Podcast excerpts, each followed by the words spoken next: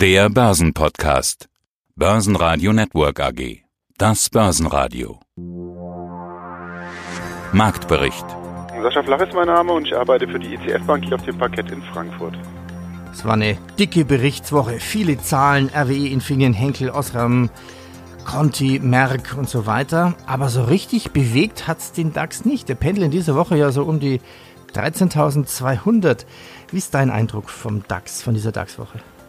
Also was heißt nicht bewegt? Der hält sich doch ziemlich gut. Ich meine, die Zahlen, die waren jetzt nicht alle so positiv und euphorisch, wie man sich das gerne gewünscht hätte. Aber ich sag mal, wir stehen hier gerade aktuell bei 13.255 Punkten.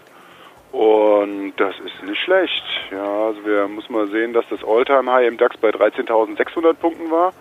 Das ist jetzt gerade mal ein Jährchen her. Von daher halten wir uns und die Aktien noch sehr gut. Und ich meine, selbst allen Unkenrufen zum Trotz hatten wir jetzt eine Daimler da, wo die jetzt gerade heute Morgen habe ich gelesen, dass die downgegradet worden ist. Und ich sag mal, Goldman hat gemeint, Sekunde, die haben die von 42 auf 36 runtergestuft, also Euro, steht aktuell noch bei 50, von daher halten wir uns sehr gut. Was natürlich auch noch ein bisschen mitwirkt, ist die positive Stimmung in Amerika. Da haben wir ja auch wieder ein All-Time-High gemacht, das dann bei 27.806 Punkten ist. Also im Moment feiern wir noch ein bisschen die Hosse.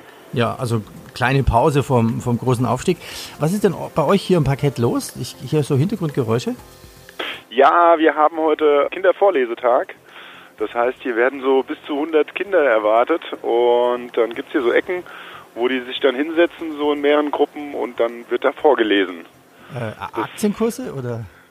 nein, nein, es geht um Buchstaben, wirklich Ah, um Buchstaben. okay. Lesen, lernen, verstehen und äh, Bücher genießen. Ja, wir sind auf der Suche nach den Trends vom Parkett, nach den Zertifikate-Trends sozusagen. Was gab es denn bei den Indizes für Scheine derzeit? Bei den Indizes haben die Damen und Herren Anleger ein Turbo auf dem, auf dem DAX gehandelt. Also die sind wirklich sehr, also risikoavers ist was anderes, weil das Produkt hat zum Beispiel auf den DAX einen Hebel von 30. Auf der anderen Seite hat man den Dow Jones gespielt mit einem Hebel von 80. Also die sind immer nah an der Barrier. Dementsprechend können sie diesen Hebel generieren und das war auch mit Size, was die Kunden da gehandelt haben, das war sehr gut. Man hat sich bei den Turbos beziehungsweise bei den, bei den Hebelprodukten auf die Indizes mehr auf die Long-Seite gestellt. Das haben die Anleger ganz gut gemacht und bei der Short-Seite haben wir jetzt nicht so viel gesehen. Die Hosse wird gefeiert. Neue Rekordstände an der Wall Street schieben auch den DAX an. Der Dow Jones Index erreichte kurz vor Xetra Schluss ein neues Allzeithoch bei 27.909 Punkten. Der DAX schloss mit plus 0,47 Prozent bei 13.241 Punkten, MDAX plus 0,45, 27.201 Punkte. Stillstand beim ATX in Wien 3.189 Punkte. Aus dem Börsenradiostudio A heute Peter Heinrich. Mein Kollege Sebastian Leben hat am Freitag auf der World of Trading, der WOT, in Frankfurt viele Interviews eingefangen für uns. Die Themen heute in diesem Podcast. Angst vor den Crash-Propheten. SFC Energy überrascht positiv mit neun Monatszahlen nach der Gewinnwarnung. Deutsche Euroshop, die Shopping Center AG, Steuerrückerstattung, nun auch mit digitaler Mall. Trends vom Parkett mit Sascha Flach. Die Handelskriegsgewinner, ein Kommentar mit Heiko Geiger. Null- und Niedrigzinspolitik der Notenbanken. Thorsten Pollert sagt, man verfrühstückt heute den Wohlstand von morgen. Start der 22. Euro Finance Week. Eine Woche Top-Themen rund um die Finanzwirtschaft. Peter Podesser, CEO von SFC Energy. Mit SFC Energy kann man Strom erzeugen. Strom überall dort, wo es keinen Netzstrom gibt. Ja, und das in sehr ökologischer Form, leise, leicht und emissionsfrei. Mit Wasserstofftechnik. Soweit für alle. Kleiner Hinweis, die Sie noch nicht kennen. Es gibt was zu berichten. Neun Monatszahlen, Korrektur der Prognose und News über einen Auftrag. Starten wir mit dieser Meldung, diesem schönen Auftrag. Es gibt ein Wasserstoffprogramm und dafür gibt es einen ersten Serienauftrag und der ist über Plan. Was ist das für ein Auftrag und was heißt das, er ist über Plan? Wir sind ja vor einigen Jahren bewusst neben dem Thema Methanol, Brennstoffzellen auch in das Thema Wasserstoff, Brennstoffzellen eingestiegen, um Produkte höherer Leistung mit entsprechendem auch attraktiven Preis-Leistungs-Verhältnis anbieten zu können. Und haben einen ersten Serienauftrag hier für die Ausrüstung eines Digitalfunkprogramms des Bundes erhalten. Ist das so? Ich meine, die Zukunft ist jetzt, damals noch Methanol. Ist das so, dass die Kunden, die Sie damals belächelt hatten, jetzt zu Ihnen kommen? Ja, ich habe mit Herrn Dr. Leber auch eine gemeinsame Vergangenheit über die letzten 15 Jahre, wie er das auch ge gerade gesagt hat. Wir haben eine Achterbahn natürlich hinter uns. Die Brennstoffzelle ist jetzt auf einmal wieder auf der Agenda. Äh, Nachfrage nach alternativer Energieversorgung, sauber, effizient. Äh, und auf einmal natürlich treten diese Argumente in den Vordergrund und es wird nicht nur über reine Kostenziele diskutiert. Und aufgrund dessen sehen wir heute sowohl in industriellen Anwendungen bei, bei dem privaten Nutzer, aber auch bei unseren Behördenkonten, dass die Brennstoffzelle wieder auf dem Einkaufszettel steht. Nichtsdestotrotz gibt es da auch immer wieder Rückschläge. Nicht ohne Grund mussten wir vor einigen Tagen unsere Vorhersage, unsere Prognose für dieses Jahr ändern, weil wir leider ein Verteidigungsprogramm hier mit unserem größten Kunden in Deutschland nicht mehr in diesem Jahr abwickeln können. Ich bin Arno Schwillems, Zertifikate-Experte bei der Commerzbank und Spielleiter beim großen Online-Börsenspiel Trader 2019. Wir treffen uns beim großen Finale hier bei der Abendveranstaltung.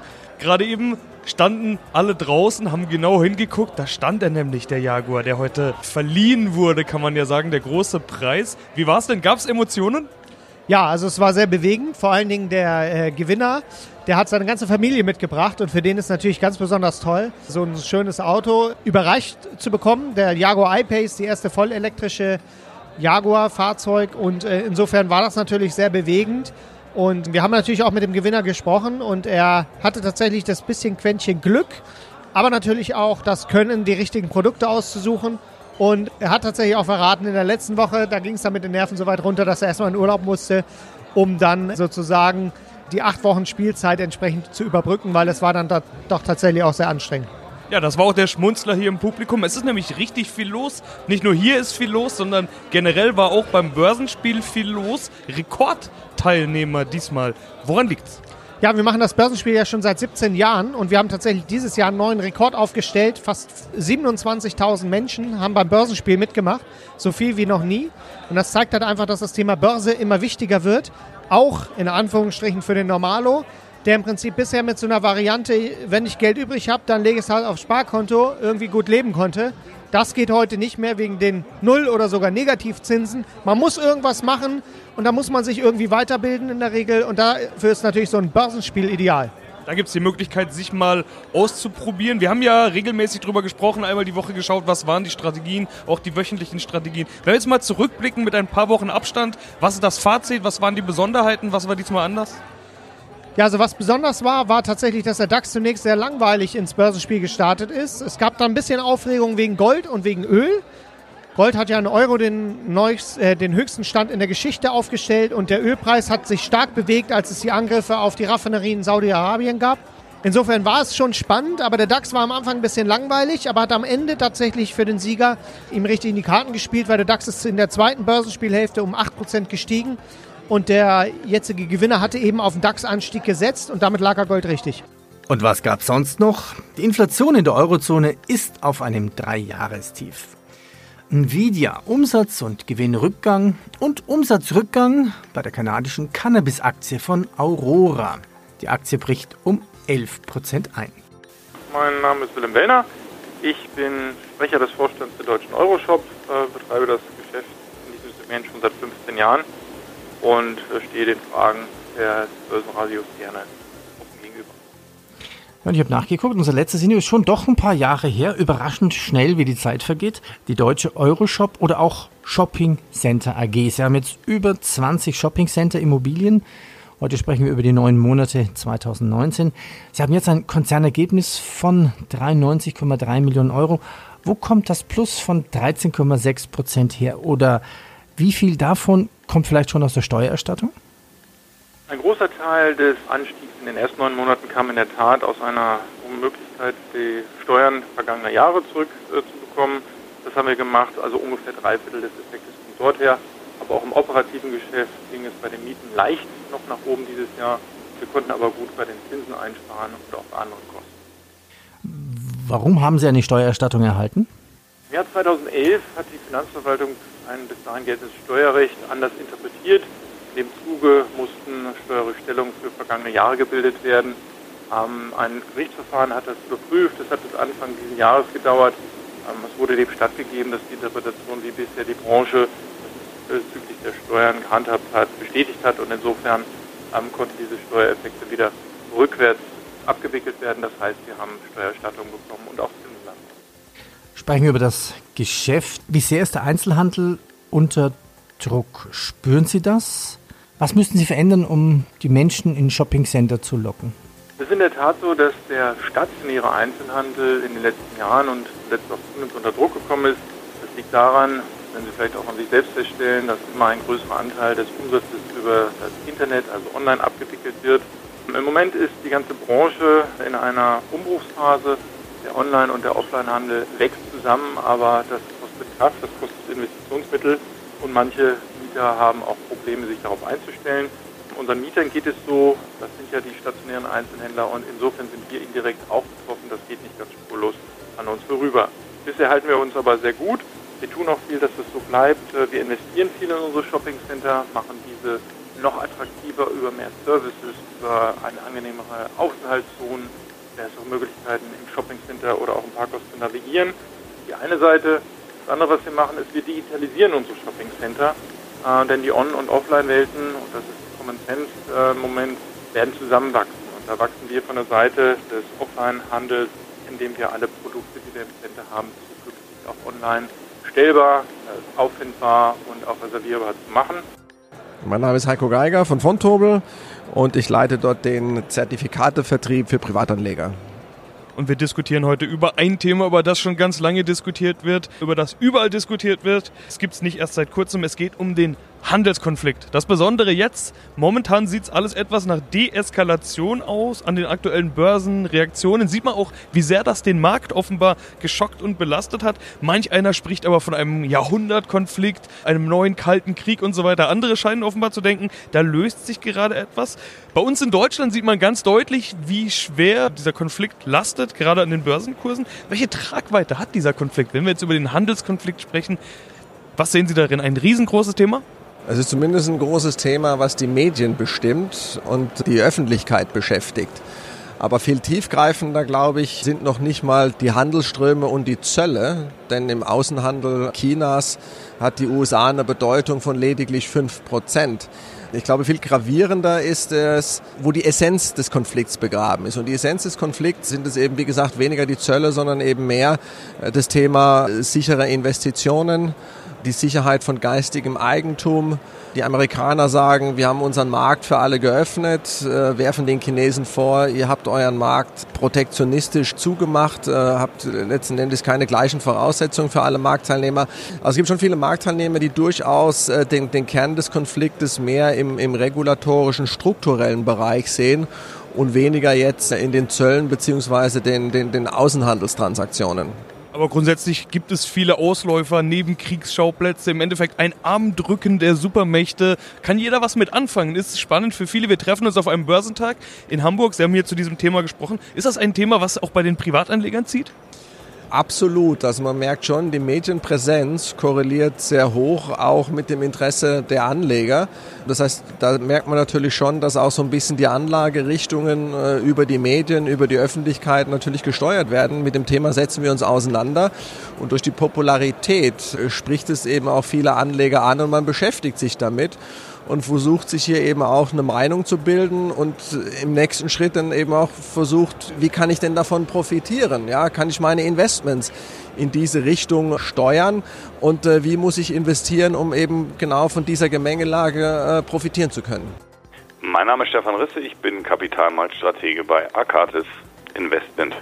Herr Risse, bitte ankreuzen, machen wir es relativ einfach. Vier Möglichkeiten. Crash, ja vielleicht.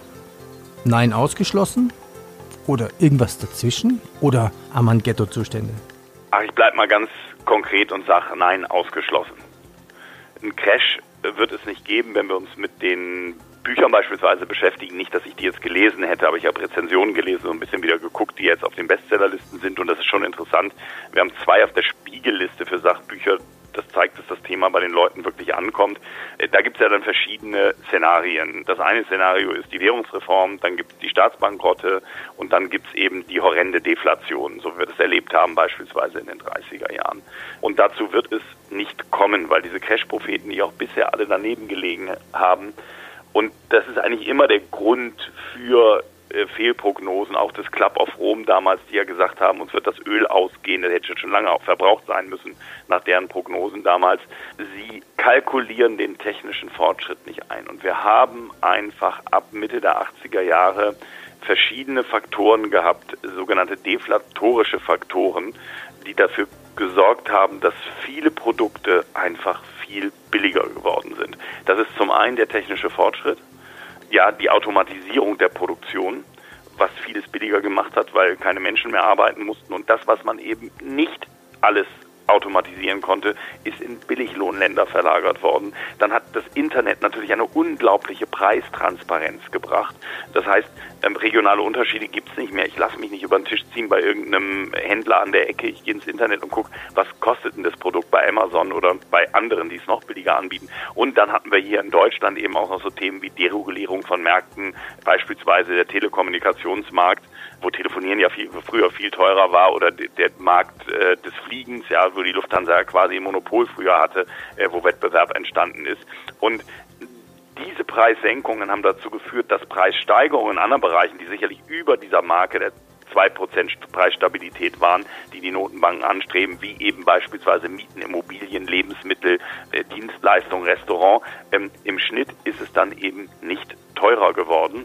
Das hat den Notenbanken immer die Möglichkeit gegeben, in jeder Krise die Zinsen zu senken. Mein Name ist Thorsten Polleit, ich bin der Chefvolkswirt der Degussa. Wir unterhalten uns ja regelmäßig über Marktthemen. Diesmal treffen wir uns am Börsentag hier in Hamburg. Auch hier beschäftigt natürlich ein ganz wichtiges Thema die Niedrigzinspolitik. Inzwischen ist es auch bei jedem Marktteilnehmer angelangt. Eins unserer Top-Themen. Niedrigzinspolitik ist gut. In Europa ist ja Nullzinspolitik bzw. Negativzinspolitik sogar. Herr Boller, das Interessante ist ja, laut Lehrbuch gibt es sowas ja eigentlich gar nicht. Aber wir haben es doch gerade. Wie ist das zu erklären? In den letzten Jahren ist tatsächlich eine theoretische Veränderung eingetreten. Es gibt namhafte, einflussreiche Ökonomen, die die Theorie vorgelegt haben, der Zins könne null oder negativ werden. Und äh, das ist so einflussreich geworden, dass jetzt auch einige Zentralbanken diese Politik verfolgen. Also beispielsweise die Europäische Zentralbank, aber auch die Schweizer Nationalbank, die dänische und die schwedische Nationalbank betreiben eine Null- oder Negativzinspolitik. Und das ist tatsächlich etwas, was in der soliden Theorie gar nicht vorkommen kann. Ja, mein Name ist Andreas Scholz äh, von der DFV Eurofinance Group. Wir organisieren die Eurofinance Week in Frankfurt am Main, die jetzt am Montag startet und ich freue mich über diese Woche zu berichten. Ja, und es ist die 22. Sie sind ja der Organisator dieser, ich nenne es einfach Großveranstaltung. Ich war selbst schon ein paar Mal vor Ort. Es ist wirklich eine riesige Veranstaltung. Wie ist eigentlich die Struktur der Eurofinance Week? Was ist das Besondere? Es ist wirklich eine Week, eine Woche. Das heißt, von Montag bis Freitag haben wir ein volles Programm. Wir haben 20 Fachkonferenzen und Netzwerkveranstaltungen, viele abendliche Events noch. Wir haben 300 Sprecher aus dem In- und Ausland. Wir haben rund 3000 Teilnehmer, Angemeldete jetzt schon. Und es kommen immer wieder welche noch rein. Und eine Woche eben rund um die Finanzwirtschaft in Europa, rund um Finance und äh, Banking, aber auch mit sehr vielen Vertretern aus der Realwirtschaft, also mit äh, Unternehmern, weil das wollen wir auch mehr und mehr machen, Brücken bauen von der Finanzwirtschaft in die Realwirtschaft und zurück. Das ist so ein bisschen der Charakter dieser Woche und mit äh, dieser Fülle an Veranstaltungen hier am Finanzplatz Frankfurt sind wir einmalig in dieser Struktur und in dieser Art in Europa. Tja, dann kommt der große Tag und am Freitag ist der Abschluss in der Oper in Frankfurt mit dem European Banking Kongress. Also für mich immer ein super Termin als Journalist gewesen, Interviews einzufangen. Wer wird denn hier dieses Jahr alles sprechen? Ja, es ist äh, ja bestätigt. Wir freuen uns auf Christine Lagarde und es wird auch ihr erster geldpolitischer Redeauftritt sein in der Öffentlichkeit. Heute hat die Börsenzeitung groß darüber berichtet, also erster großer Auftritt von Christine Lagarde. Und da haben wir natürlich schon Glück und freuen uns drauf. Sie ist erst wenige Wochen im Amt und äh, das wird sozusagen der erste öffentliche Lackmustest sein. Viele äh, erwarten natürlich jetzt einen großen Rundumschlag. Da müssen wir mal abwarten, was sie jetzt schon so preisgeben möchte. Es gab ja, das haben wir diese Woche erfahren, ein erstes Treffen hier in Frankfurt im Schlosshotel Kronberg. Da hat sie sozusagen den Rat der EZB eingeladen, um sich versammelt. Ein Rat, der im Moment sehr zerstritten ist, zumindest in Teilen gespalten ist. Sie hat eine neue Form und Transparenz in Sachen Kommunikation angekündigt. Ja, und das erwarten wir natürlich in gewisser Weise jetzt auch von ihr und wollen wissen, äh, ob sie uns schon ein wenig mitnimmt auf ihre Reise, wo sie mit der EZB in den nächsten Jahren hin will. Also das sicherlich ein Highlight am Freitag. Aber wir haben genauso den Bundesbankpräsidenten Weidmann vor Ort, der wird auch eine Keynote halten. Wir haben äh, die Chefs der Deutschen Bank, der Commerzbank, der BNP Paribas, der HSBC vor Ort. Also dieser European Banking Congress ist auch internationaler geworden in den letzten Jahren. Börsenradio Network AG Marktbericht